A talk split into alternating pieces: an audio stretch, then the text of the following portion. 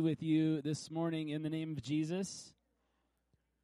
If you're a guest with us, I'm going to introduce myself because I don't usually do. Um, I'm Jamie. I'm one of the lead pastors. Heidi and I pastor together, and uh, it's a privilege to serve you as pastors of Pullman Foursquare Church for almost 10 years. 10 years, January, February, March, in April. April will be our 10th anniversary. This is a big year for us as a family. This church will turn 40 years this June. Heidi and I have been pastors 10 years this April of this church. We are married 20 years, February 26th. And then on February 7th was Emma's 18th birthday. It, it, it'll like this is a year of celebration, isn't it? Like often in our culture, it's midlife crisis time, right?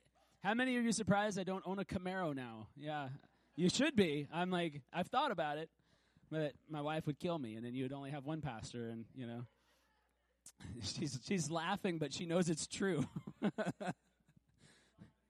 I bought a new Camaro. Yeah, it wouldn't it would not be good, but it would be fair that it wasn't good. So we've been in a series. Can anybody remember the name of the series? I was fully giving you this answer for free. You didn't have to point out that it was there. Um, better Together, a series on relationships. Because the truth is, we are better together, aren't we? As a family, a new family of Jesus, we are better together than we are alone. We can't be who God's called us to be all by ourselves. It's just like trying to have eggs without bacon. It's just something wrong with that, right? How many of you like eggs without bacon? There is something wrong with that. I like eggs, but with bacon, it's like it's perfect. Or or pigs and pineapples. I mean, who doesn't put pig and pineapple together on pizza? I know that's that's controversial in our culture. So we've been talking uh, just really about relationships, about we've been talking about marriage, and some people are like, eh, it's about marriage, but it's sort of about marriage. We're looking at marriage as I'm looking for Jan as the penultimate relationship. It's the relationship that's second to our ultimate relationship that we can look at and say, oh, that's how this other ultimate relationship is supposed to look. Our relationship with God is our ultimate relationship. So we're supposed to look to marriage as a model for what our relationship to God looks like. And as singles, people who are committed, lifelong singles, people who are temporary singles, people who are situationally single, you represent God well as also. And there's things that you get to learn in this process through this series on relationships. We've been, where have we been? We have been, the first week was seek God. Seek God. Seek your one, right? Seek your one with your two, whoever your two is. If your two is your wife, seek the one with your two first. Seek him first and his kingdom and all these things will be added to you. You need a, you need your bank account to grow. You need to work hard and to you, to grow your finances and you want God to work in those areas, seek God, not the finances. If you want a blessed marriage, seek God, not a marriage counselor. Now you do need a marriage counselor, but seek God in the process. Seek the one with your two and all these things will be added. That was the first. Last week, Heidi and I got to share and speak together. Was that pretty awesome? How many were here? It's really fun when Heidi and I do that together. It's a lot, I'll let you know it's a lot of work. So we don't do it super often. Um, it's a lot of work to try to put. It's like writing two sermons and then coming together and and then hacking out a full sermon between the two of them. And so we had a lot to say last week about so seek God, and then the second one was remember remember fighting fair. That's right. We learn how to fight fair in the kingdom of Jesus. In the new family of Jesus, we do conflict differently. And a lot of people have said, I've heard that, that the, the tool that we gave you was kind of wooden and difficult. Like it felt mechanical and hard. Because the tool was that we learned to speak from ourselves and we'd say, say something along the lines of, like, I notice, not like you always, we say, I notice that you leave your dirty underwear on the floor. And I value a clean house. That's the second one, right? I notice, I value, I value a clean house. I feel like I value not feeling like I live in a pigsty. And that's the third one, feel. When the house isn't clean, I feel dirty. I feel like, ugh. And then the fourth one is I would prefer, right? I would prefer. And that's how we begin to negotiate our differences and our conflicts. And we learn to work with our enemies and to love them well because we're treating them as human beings. Now, I was, I've heard, and, I, and I've heard this like many times in marriage counseling and in other cir- circumstances where we talked about this. Like, it's really wooden. I, I just can't do that. I, I noticed, Marshall, and I pref- and it just feels so. Ugh. You know what? When I was seven years old, somebody gave me a bicycle, and I got on that bicycle, and you know what I did? I fell right off of it. And then you know what I did? I got back on it and I pedaled a little ways down the street and then I fell over and then I scraped my knee. Can I tell you that riding a bicycle at seven years old felt very mechanical and very wooden and very difficult and very unnatural? When I was about two years old, I was crawling around on the floor and I found a coffee table. And I, with all my amazing muscle strength, pulled myself up and I stood up and I began to walk along the edge of the coffee table. Can I tell you, it did not feel natural to walk. But I did it over and over and over again. And guess what? I can almost walk as well as you. It's amazing. Look at me go. And this is only after like 44 years of experience, you know? I can walk. And a bicycle, I can get on and I can ride miles. And it feels totally natural. It's like riding a bike. That's what we say. You get off a bike for years and you get back on it. It's like riding a bike. It's like it's the only analogy we have for things that just come easy after a while. Practice. Let me encourage you practice, try. Use the skill. Try it. Let it be wooden and be okay. You'd be like, hey, Risto, um, can I practice with you on this thing? And you'd be like, yes. Let's make it very awkward, Jamie, because that's how Risto speaks. I'm totally making this up as I go.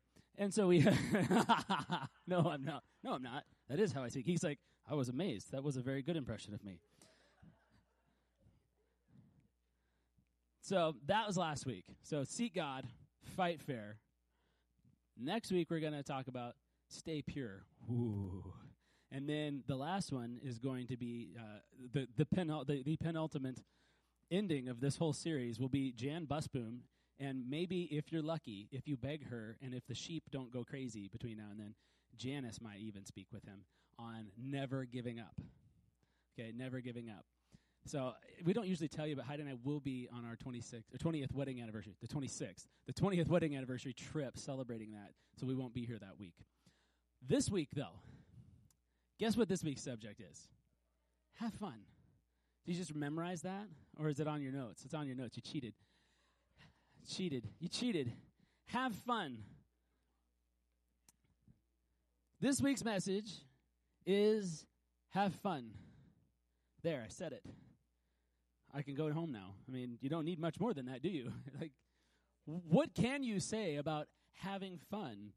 It's it's not actually. Many of you are thinking, "Have fun," and I saw this in the bulletin. Have fun. What? That is not a message that you hear at church, right? You you don't hear people say, "Hey, you need to have more fun in your life." You don't hear pastors preaching on this stuff. It's a little strange, and some of you are thinking something funny is going on around here, and I'm hoping so.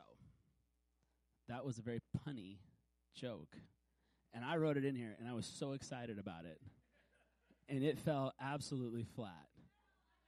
It's, okay, it wasn't completely, yeah, she says, it wasn't completely bad. So, yeah, other people missed it. I said, some of you are saying that something funny's going on in this church. And I said, I hope so. See, that's kind of, that's, anyway. If you have to explain it, oh, look, it's up here too. Have fun. You guys, I'm giving you all the answers today, so I'm just expecting all kinds of audience participation on this one. I, I hope that you will anticipate a little bit of silly and a little bit of crazy as we talk about this, because as I studied this this uh, topic, I was shocked. Like I went into it. I, okay, so f- like five years ago, we did a very similar series to this, and this, so this is like a second iteration of it. We've totally revamped it. But I asked Audrey Fontaine to preach, and I said, I'd like you and Kelly to take this topic on having fun. And they said, okay. And he comes back to me later. He goes, it's not in the Bible. How are we supposed to preach on this? What are we supposed to do? I'm like, guess what? It is in the Bible. I found it this week. I found it directly. It is directly in the Bible. He's like, I don't know. It's true. It is in here. There's this line in the Bible that I really love because it's so descriptive. Toiling under the sun. Familiar with that passage? If you got a Bible and you want to open your Bible to the book of Ecclesiastes, it's a big word. I don't know what it means. Ecclesiastes, it's right after Proverbs. It's written by this man named Solomon, who was supposed to be very, very wise. And he wrote this book called Ecclesiastes, and it can it's like if Eeyore had a book of the Bible, This is Eeyore's book, okay? Because it says things like this. It's like, meaningless, meaningless, everything's meaningless. Nothing but toil under the sun. And here's, I'm going to read this like Eeyore, okay? Eeyore, Ecclesiastes chapter 2, verses 22 to 20, 23. I'm going to try to do this in my Eeyore voice. Here we go. What has a man from all of his toil and striving of heart with which he toils beneath the sun? For all his days are full of sorrow, and his work is a vexation. I don't think Eeyore ever said vexation. I'm not sure anybody ever said that word, but there it is. Even in the night, his heart does not rest. This also is vanity. It's meaningless. That's the word vanity means. It's meaningless. That, that our life is just this toil and striving in our hearts and in our lives and in the soil and in our work and in our marriages. And it's all underneath this beating hot sun. It's the image of working in your garden in the month of August. How many of you have done that in Pullman? Pullman gardeners, you're crazy people. The first year that we planted a garden in Pullman, we planted it in April or May we had no idea. It snowed June 3rd.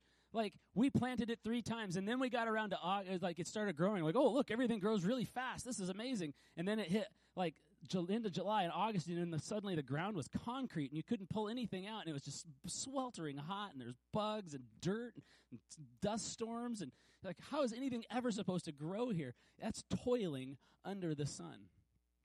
You guys get that? You ever feel that way? Like, man, sometimes marriage feels like toiling under the sun. Don't look at your spouse and say that. Okay? Just look at you and say, it's all roses, right? It's all good. Sometimes in your work, you ever felt like in your work, you're like at the office, you're at the job site, and you're like, ugh, toiling under the sun. It's so descriptive. I was re- think, reading this passage and I thought to myself, you know what I want? I want more sun, less toil. How many of you were there? More sun, less toil. Anybody? Okay, that's like a half-hearted. I'm processing that. I'm thinking about it. But think about it for a second. More sun, less toil. How many does that sound good to? Hands up. Hands up. More sun, less toil. That's right. We want vacation. That's what that is, right?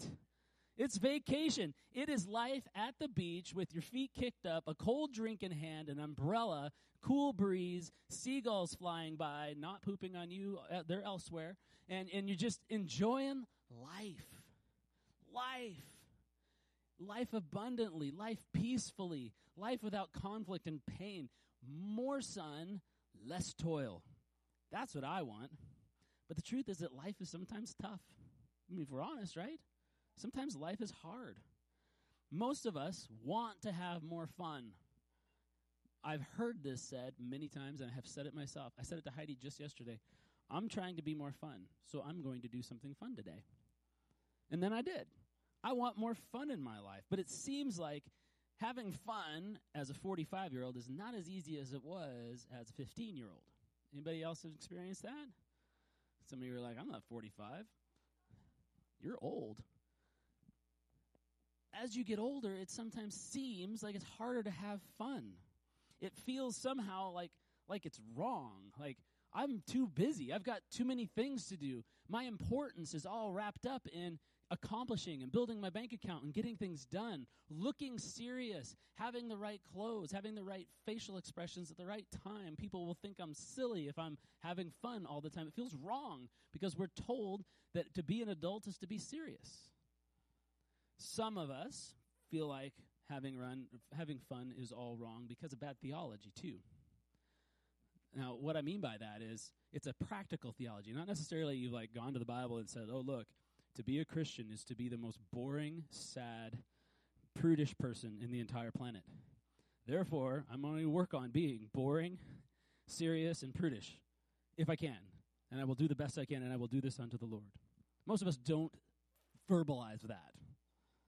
If you have, I'm sorry. We're really going to have to work on this today. But most of us have a bad practical theology when it comes to fun, or no theology when it comes to fun. And we think, okay, I'm at church and I'm here to worship God, and God is in his holy heaven, so let the whole earth be silent. God is on the throne and I am not, and so I need to bow before his throne at all times and walk in seriousness, and church is serious business. Church is not a place for laughter. Church is not a place for joy. It is a place for serious business before God because I'm a sinner and He is going to zap me at any second. It's bad theology. And I'll tell you why. We'll get to the actual, some of the scriptures that build a theology of fun. Having that attitude, whether in your work life, your private life, your church life, your faith, your theology, that is toil under the sun.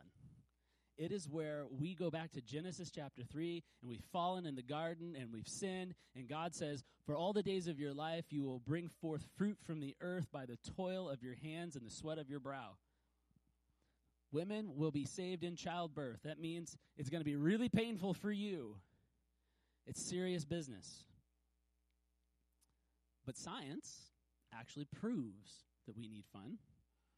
It improves our relationships. It pr- improves our work relationships. It improves our life relationships. Fun, actually, get this, if this isn't a reason enough for you to have more fun, it will make you smarter. It will. Having more fun will make you smarter. For all of you people who think I'm silly, I'm really just very, very smart. It improves your memory. That hasn't proven to be true for me. It improves your concentration. I've seen that a little bit. It fosters learning. Get this fun reduces your stress. Laughter is the best medicine. A merry heart does good like a medicine. That's in the book of Proverbs. It also balances your hormone levels, especially in physical play. When we are out kicking a soccer ball, throwing a baseball, wrestling with your friends, wrestling with your spouse. I'll leave that there. Physical play reduces your hormone levels. But get this stress and worry and striving and toil, it also produces hormones in your body. And the primary produce, hormone that's produced in your body when you're stressed out is called cortisol. And cortisol in high doses, which many Americans are having daily, high dose because they're stressed out, they've procrastinated, they've waited too long, and now they're rushing to get things done. They're worried about their finances. They're getting this cortisol soaking into their brain. Cortisol is known to the state of California as a carcinogen. Your body produces a cancerous substance when you are stressed out. So, fun actually reduces your risk of cancer. Fun gives you more energy, youthfulness, and life. Fun makes life more fun, right? That's all science, but you're not here to hear about science. You're here to hear about Jesus. You're here to hear from God. You're here to learn and grow and to hear what God might have to say about this subject that doesn't actually seem to be in the Bible, especially the word fun. And I will tell you this if you go to search the word fun, you will not find it in the Bible. It is one of very few Greek and Hebrew words not found in the Bible. The word fun is not there. But it is in the second part of this verse in Ecclesiastes, just not the word fun. Ecclesiastes 2 goes on to say this, not in an Eeyore voice. It says this There is nothing better for a person than he should eat and drink and find enjoyment in his toil. This also I saw is from the hand of God. For apart from him, who could eat or who can have any enjoyment at all? You guys follow this? So the first half of it saying Eeyore's going, it's just toil under the sun. And then you have this writer come back and he says, So guess what? Life is going to be hard sometimes. Life involves work. We want to produce from the toil of our and the, the toil of our hands and the sweat of our brow. So we should take enjoyment in it because that's from God. It's a gift to us, and He makes it so that we can enjoy it. Would you pray with me? Jesus, I, I just pray right now that your spirit of joy would wash over us, that your spirit of celebration and goodness would come to us in this moment, that we wouldn't be caught up in our stress, we wouldn't be worried about our neighbor, we wouldn't be worried about our bills, but that we would be caught up into your presence in this moment and receive your joy. In Jesus' name, amen. So, this sermon isn't directly about having fun, even though that's where I started. And I hope it is fun, and life should be fun. You should be able to have some fun in life. But this sermon really is a sermon on the spiritual discipline of enjoyment and celebration. Let me say that again. This sermon is on the spiritual discipline of enjoyment and celebration. It is a discipline because life is sometimes hard. It is something that we have to choose to do. Many of us struggle with things like depression and anxiety. I'm with you in this. And in those times of depression and anxiety, we have to choose to do something different. Not to sit and wallow in those things, but to choose to discipline ourselves to start to think and act differently. And so this is a spiritual discipline. For Christians, enjoyment and celebration isn't just mindless fun. It's not just going down to the, play a, play a game of pool or an arcade game where you're just kind of, you know, and you're playing Nintendo for hours and your thumb gets that one weird callus on it. It's not mindless uh, separation from the world. It's serious, serious business. Isn't that an oxymoron? Fun is serious business. It's worship. It's how we were designed to live and to walk through life. And when we live in this way, we're giving glory to God. It's spiritual warfare. When the enemy comes against us and says that you are this, that, or the other thing, and you should just give up and crawl under a rock someplace, is to say, No, I have been saved by Jesus. I have been set free. I have been made whole. I have been given life. Therefore, I crawl out from under the rock and I dance. It's spiritual warfare. Celebration and enjoyment is an expression of the joy of the Lord in our lives. That's what the word says. We're going to come to this passage a little bit later from the book of Psalms. The joy of the Lord is my strength. His joy is my strength. And so my expression of that joy is enjoyment of life and celebration of God. It's having fun together with God's people. Richard Foster, who is a just a brilliant theologian and writer, you can read his book stuff. He's got this horribly titled book called A Celebration of Disciplines. It's just a terrible like it's and it's huge and it's like you look at that and you go that doesn't look like any fun at all. And yet it is. It talks about all the different spiritual disciplines that we can engage in to grow our relationship with God, to become more like him. But he says this about celebration. He says this, celebration and enjoyment are central to all the spiritual disciplines. Without joyful spirit without a joyful spirit of festivity, the disciplines become dull, death breathing tools of modern day Pharisees. You guys get that? Without joy and celebration, prayer becomes a lifeless thing. Without joy and celebration, worship is dead. Without joy and celebration, other spiritual disciplines, the daily office, silence and stillness, all of these things become tools of control of people and not the discipline that grows the spirit. We have to learn to be joyful and to celebrate in the presence of God. We have to. And here's the thing God has always been into enjoyment and celebration, it's his jam. I'll say that again because you chuckled slowly. This is God's jam. Enjoyment and celebration is what God loves. He created the world and he said, It is good. We read it. And God created the world in seven days and said, It is good. And God's going, No, this is good. He gets excited about this thing. And he doesn't, he changes his language up, which is big in Hebrew. He adds a whole word to it. This is very good. He starts right in the very beginning and he said, It's so good, I'm taking a day off.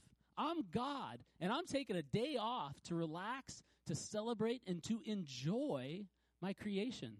And then he creates people, and he says, This is very good, and you guys can work six days, but on that seventh day, guess what? You're taking a day off with me to celebrate, to enjoy, and to delight in what I made. It's his jam. God loves to celebrate. Every time God did something big for the people of Israel, every time, he literally commands a feast. Now, in the United States, we command a holiday. Tomorrow is President's Day we thought, hey, we got these presidential guys from back in the day that they were pretty great. We got to have a day off to remember them. And so what we do is we put on an American flag on a clothing item someplace and we take a day off. And we don't do anything. And most of us don't even think about the presidents. But God, He did something radically different. He's like, hey, I did something good here. You know what I want you to do? I don't want you to take a day off. I want you to have a feast. They're called feast days. Does having a feast sound like it's like Thanksgiving? Right? It's a day where you have ungodly amounts of food, right? ungodly amounts of drink, ungodly amounts of celebration, and yet it's entirely godly because it's commanded by God. And he gives us these feast days. There's 14, if you look today, there's 14 different Jewish feast days throughout the year. I don't know how Jewish people get anything done because their feasts often last two to four days. They're just constantly, why aren't they all really, really fat? I don't know. They celebrate all the time. The, here's some of them. The feast, uh, of, the feasts of Passover. You guys remember the story of Passover in the Old Testament? The angel of death passed over the people, and they were saved. So they celebrate the feast of Passover. The feast of first fruits, when they had all of their crops and God provided for them. He said, "Hey, the first things that come out of there, let's have a party with that." That's a sacrifice to me. And it's really funny. God commands a sacrifice. He's like, "You're going to sacrifice that to me." In a lot of cultures, they'd sacrifice it and they'd burn it up, and they'd all stare at it, starving. But God says, It's a sacrifice to me. Let's have a party together. I provided the food, I provided the drink, first fruits. Uh, let's see, what else? Pentecost. The Feast of Booths. Feast of Booths is another great one. You know how they celebrate that? And that's a celebration of when they were taken out of Israel or out of Egypt and they were wandering in the desert for 40 years and they were living in tents. And then they go into the land and he says, Hey, so that you remember where you came from, every year, put a tent on the roof of your house and sleep in it for a week. It's a camp out. And we're going to eat and we're going to celebrate, we're going to drink food, and we're going to remember where you came from. Hanukkah. It's another one we celebrate. They celebrate right up against Christmas. There's just, there's, like I said, 14 different ones. Jewish people have created unique festive traditions shaped around God's commandment to remember. We celebrate to remember. We enjoy what God has given us to remember that it is from Him to remember that He did the work, to remember that He came through, to remember that He is good because sometimes life does not seem like He is coming through or He is good. Sometimes it feels like He is not good, that He is against me. And yet, when we remember our past, remember the lions and the bears? Remember this sermon from a few, like a month ago? We look back, like David, the lion and the bear came against me, and I went against them, and I killed the lion and the bear, and so this thing shall be like them we remember and we celebrate. It's joy. Whew, I'm running out of breath, guys. God's people in the Old Testament and in the New Testament were always celebrating something. Their whole life was formed around remembering what God did. It wasn't formed around their seven day work week. It wasn't formed around their degree program. It wasn't formed around their family soccer schedule. And those things are brutal. Those family soccer schedules, let me tell you. It's formed around God's goodness and remembering that He provided for them and celebrating and enjoying what He gave them. It was fun. There was joy. There was laughter. There was good food. There was good wine. They celebrated all the time, whether it was the completion of a wall, which is the uh, Feast of Purim. The Jewish people were always celebrating. And so when I think about how people encountered the Jewish people of the Old Testament, always celebrating what God did. You know, you showed up into town, there's a feast day. Wow, what's this feast day about? And they're hearing the stories of God's goodness. I think about that and I think, well, how do people encounter the church today? If you and I are the only thing anybody sees of Jesus, what does that say about us? How do they encounter us in our joy? How do they encounter us in our life day to day? How do they encounter us in our peacefulness? How do they encounter us in our fun? Does your life say that Jesus is fun? That's an interesting question, Pastor Jamie. I've never considered that before. Neither had I. But when I think about it, Jesus was an extremely fun person. Now, you read the New Testament again, and if we read it with this tone of Eeyore, it will always sound like Jesus was a pretty serious person. But I want you to think about this for a minute. Jesus' very first miracle. Anybody tell me what it is? Not my wife? It was a mumble, but they got it. They turned water into wine. He took ordinary water and turned it into wine, and the party was already going for several days. This was a Jewish wedding. So, like I talked about, you know, all these festivals. Then they throw weddings in there. I still don't know how they got anything done. So they had a, they had weddings and they had gone on for three days and they drank all the wine and they had no more. They started with the good stuff and they had worked their way down to the bad stuff. And then Jesus turns water into wine and the guy who is really drunk takes it and drinks a little bit and he says, Why'd you save the good stuff for last? This Jesus did this. His first miracle. He made the good stuff, top shelf. But it goes on. It's not just turning water into wine. Jesus was regularly invited to parties with tax collectors who were lechers, with prostitutes, and sinners in general. They were always inviting him to parties. They felt comfortable. Ha- People don't invite pastors to parties. Jesus got invited to the party. He was fun. He was you didn't experience shame. You didn't experience judgment out of his mouth. You experienced him as a joyful individual. Even children found him fun. Children, there's instances in the scriptures where children are coming and wanting to sit in his lap. Children can children like they are little mind readers. They can see right through you. If you're not a safe person, a child will know it within a second.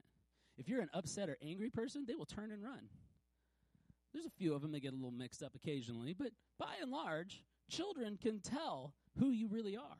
And children wanted to be with Jesus. They wanted to hang out with him. He was fun.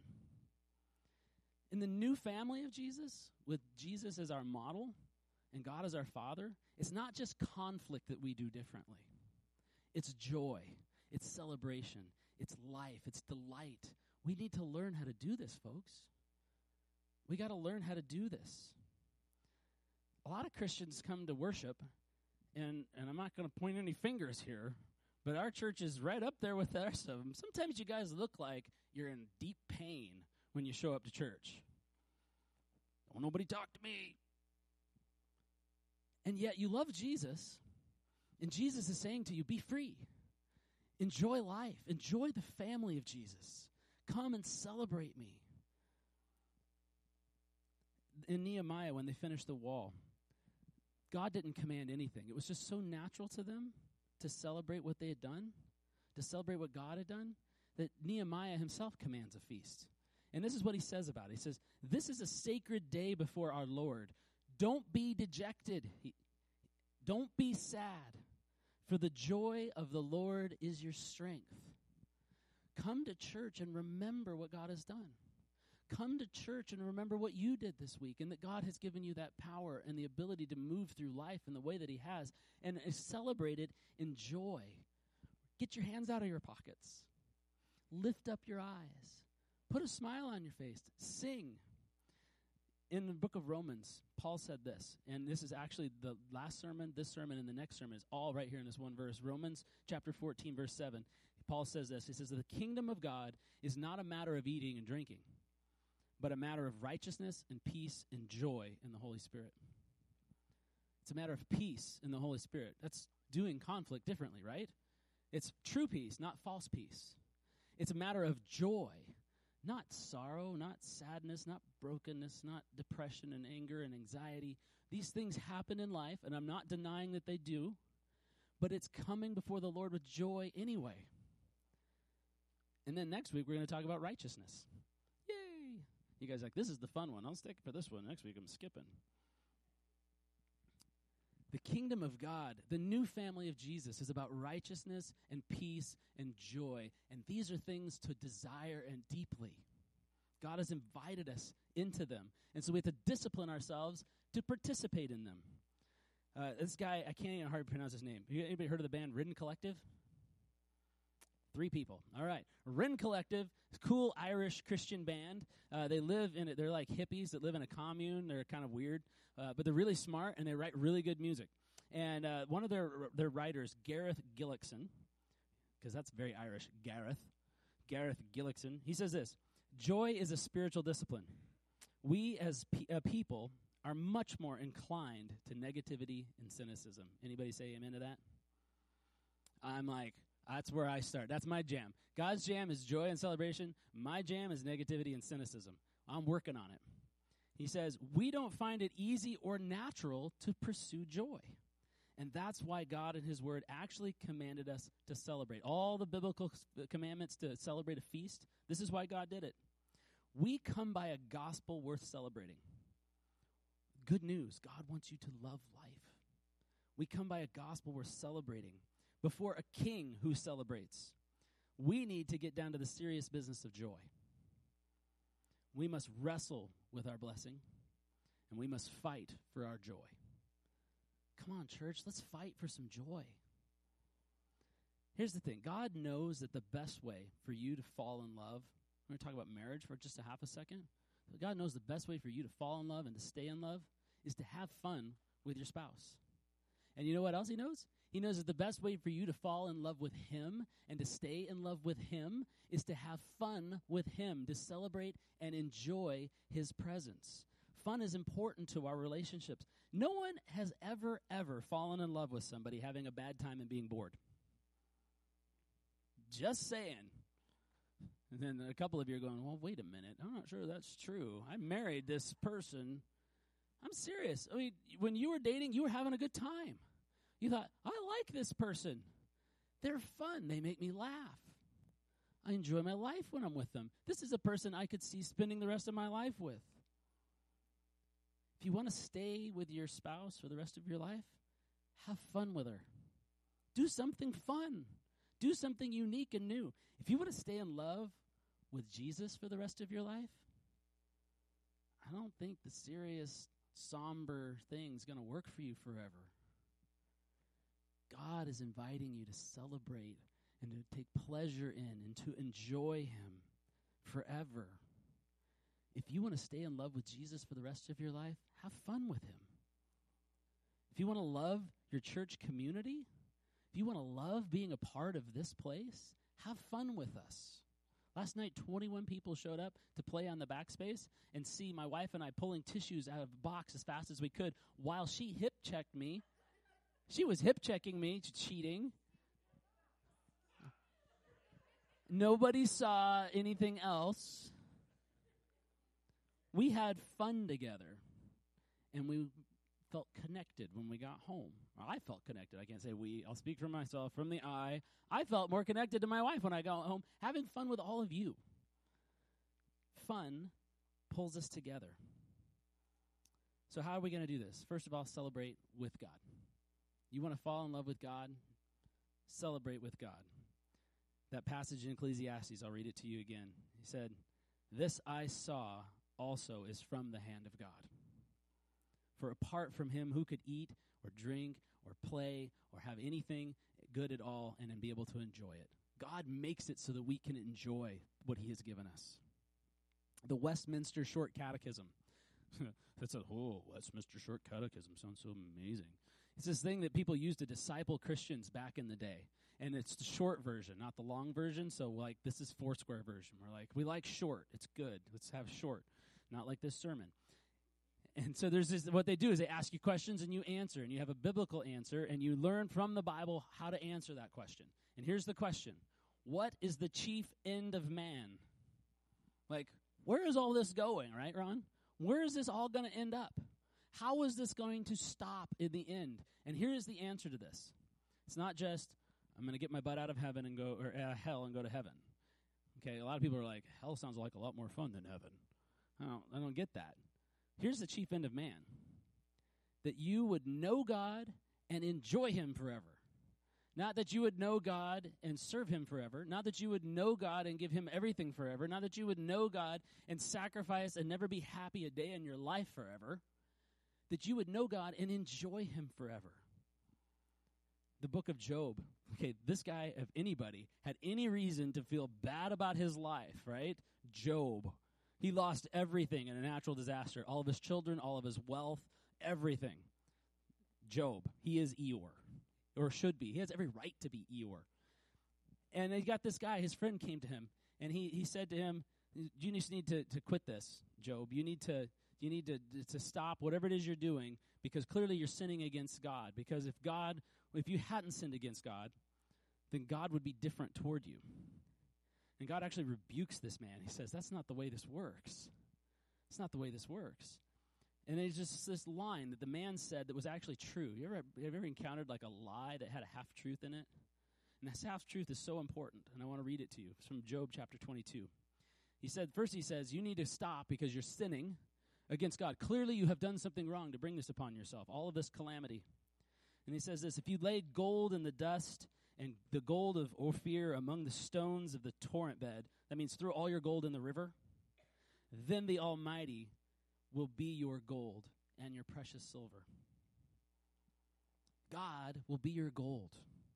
When we lose everything, when we have no reason for joy, when we have no reason to celebrate, God is your gold. God is your precious silver. And in those things, you can delight. You can take joy. You can celebrate. They're not the things that distract us like money, wealth, power. They're not the things that take our attention away from God or our families. They're the th- very things that enable us to focus on our families and to give our very best selves to other people and to serve God with all of our heart and to love Him with all that we have. When He is our treasure, we can celebrate in freedom. Now, a lot of you are coming from the other perspective. You're like, okay, well, God wants me to celebrate in Him, but I don't think He likes me very much. Can I just tell you, God takes pleasure in you. One of the things that the Bible says that God celebrates is people, is human beings. And it's not just the clean ones. He's not just celebrating the priests and he's not just celebrating the pastors. He is celebrating the broken people. He's celebrating and, and, and he's celebrating with the prostitutes. He's celebrating with the tax collectors. God takes pleasure in you. He loves you. Doesn't matter if you're 14 or 58. It doesn't matter if you've done it all wrong or you've done it all right. God celebrates you and he invites you just the same. David got this. A man after his own God's own heart. A man who understood what it was to celebrate.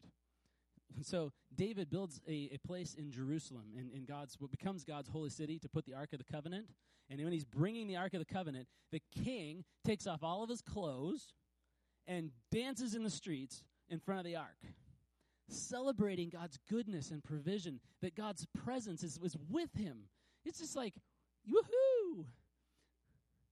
He's cheers.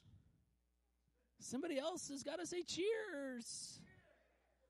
This is God. This is this is the God of the angel armies that's accompanying him, and he is dancing and celebrating before the Lord. He's not walking in somberness and like somebody's going to whip him or beat him at any moment. He is dancing and celebrating. And then you read the book of Psalms. It's a long book. It's a great book. But listen to this. There's all kinds of stuff. This is what David and the other the other worship leaders of his day. This is what they had to say. In your presence, God's presence is fullness of joy. At your right hand, there are pleasures evermore, not like sadness and sorrow and depression. Psalm 1, that's from Psalm 16. This is the day that the Lord has made. I will rejoice and be, be glad. I'll enjoy it. Psalm 118. Now, Psalm uh, 27 says this Offer sacrifices to God with shouts of joy. Give your offering. You, are writing that check. You're like, oh, I'm going to make sure I dot this right. He's like, no, just write the dang check and celebrate. Because God provided for you so that you can provide for the church. Yes, the bills are paid. Celebrate with joy. I will sing and make melody to the Lord. Somebody be like, I don't sing. Guys, we all sing. All of us. Some of us sing not so beautifully as other people, but that's fine. Sing to the Lord, shout and be glad. This is what Psalms call us to do. In Psalm 23, there's this other great one. You prepare a table for me in the presence of my enemies. God is providing a feast in the midst of your depression. God is providing a turkey right in front of anxiety.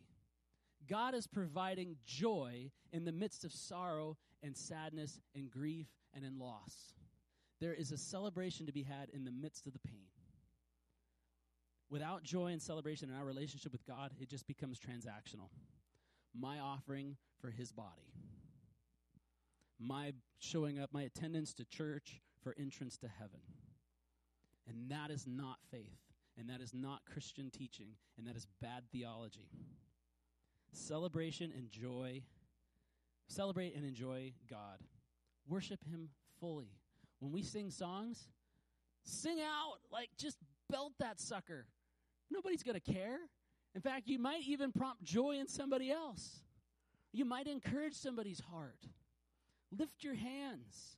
Raise your voice. Worship God fully. Celebrate. Let yourself go. Spend time with God.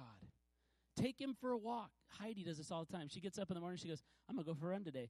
And I know she walks out the door and she says, Jesus, you want to go for a run with me? And Jesus is like, You know, I don't really like running, but I'll come with you. Thank God he's God, right? He doesn't have to worry about getting in shape. Lucky him. Obey.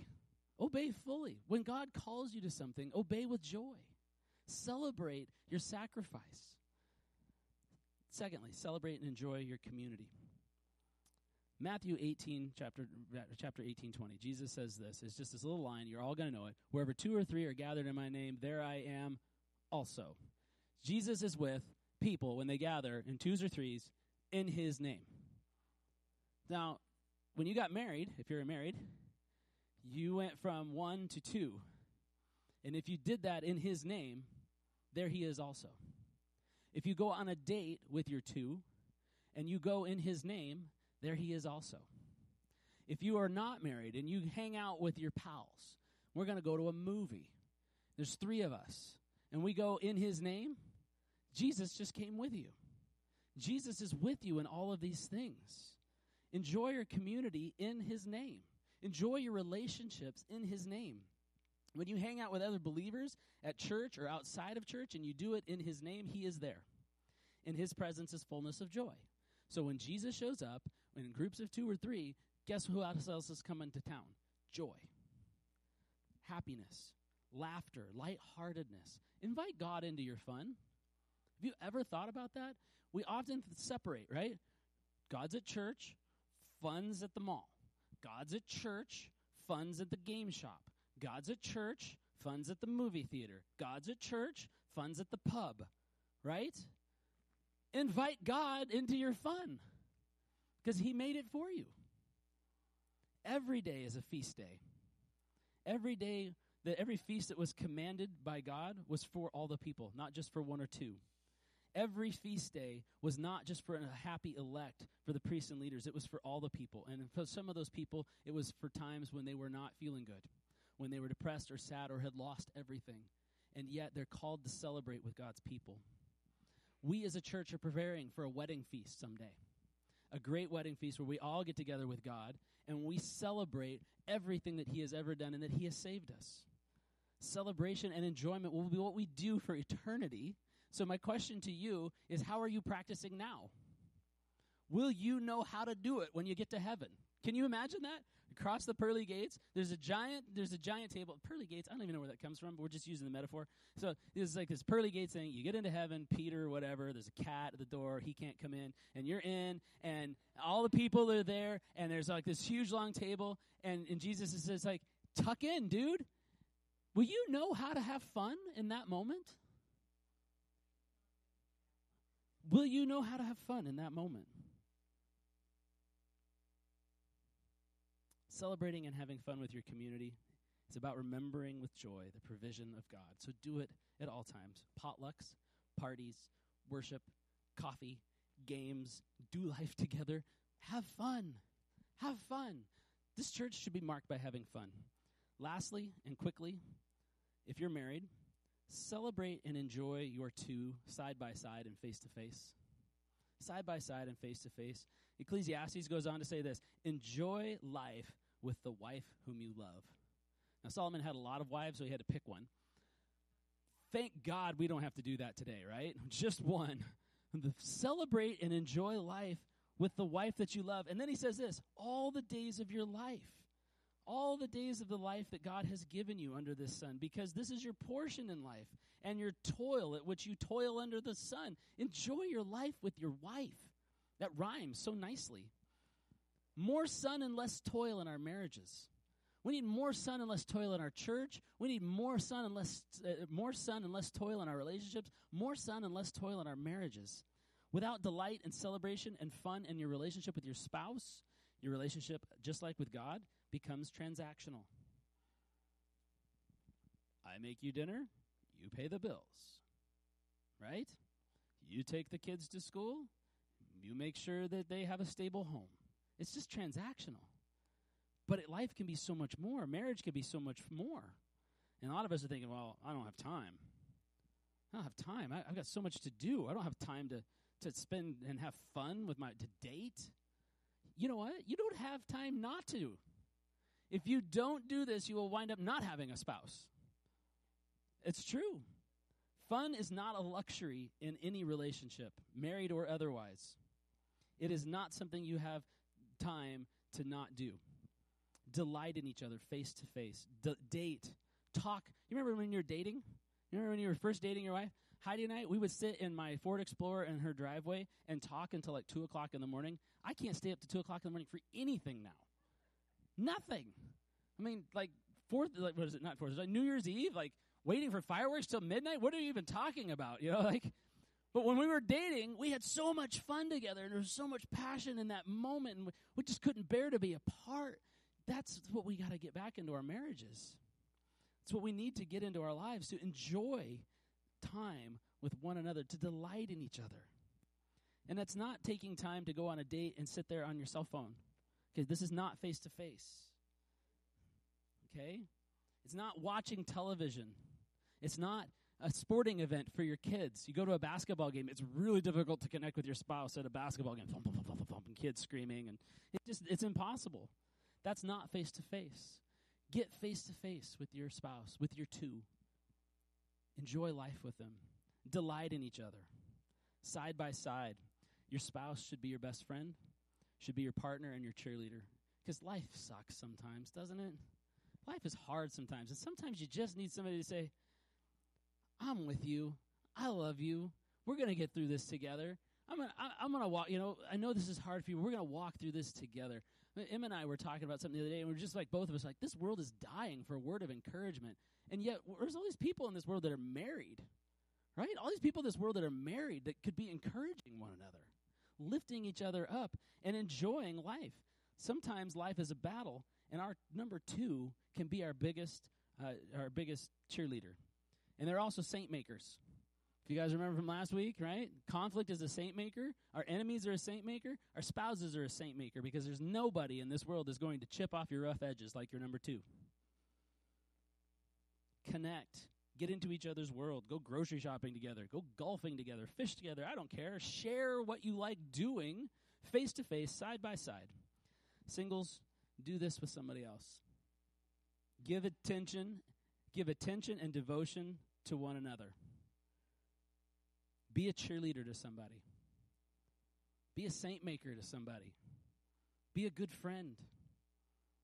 How's your fun doing, church? That's my question for you this morning. How's your fun doing? Are you having fun? Are you enjoying life that God has given you under the sun? Are you celebrating or are you too busy? Are you too self focused? Too concerned with the concerns and worries of this world? You're struggling inside with depression, anxiety, fear, brokenness. You're all so bound up, you just feel like, I, I can't have fun. I can't be fun. God wants something different for you. That is the good news, right? So good. God wants you to have a life of joy. In His presence is fullness of joy. God wants you to be in His presence all the time. The joy of the Lord is your strength when you're weak, when you feel like you're under it, when you're feeling depressed, when you're feeling lost. Be in God's presence because His joy will be your strength. It will carry you. And it sounds absolutely impossible. I mean, that's like a lot of what I preach, right? It sounds stupid impossible. That never happens, Pastor Jamie. But let me tell you, as a person who struggles with depression and anxiety, it's true. The joy of the Lord is your strength. In his presence is fullness of joy. Joy transcends happy. Joy goes beyond happy. And we can have fun in the midst of it. So, a question to consider this morning. I want to invite you into the discipline of celebration and enjoyment. So, here's the question for you today to ponder for a minute while the worship team comes up, and we're going to close with a song of celebration. Here's the what is one thing one thing that you can do this week in the name of Jesus to enjoy the life God has given you under the sun. Boy, when was the last time you were given something like that at church, right? How can I have fun in the name of Jesus this week? I'm going to give you a minute. Like, just let the Holy Spirit speak to you, and then we're going to sing a song and we're going to go home. All right? So we'll give you one minute of silence as you ponder what's one thing you can do to enjoy life in the name of Jesus.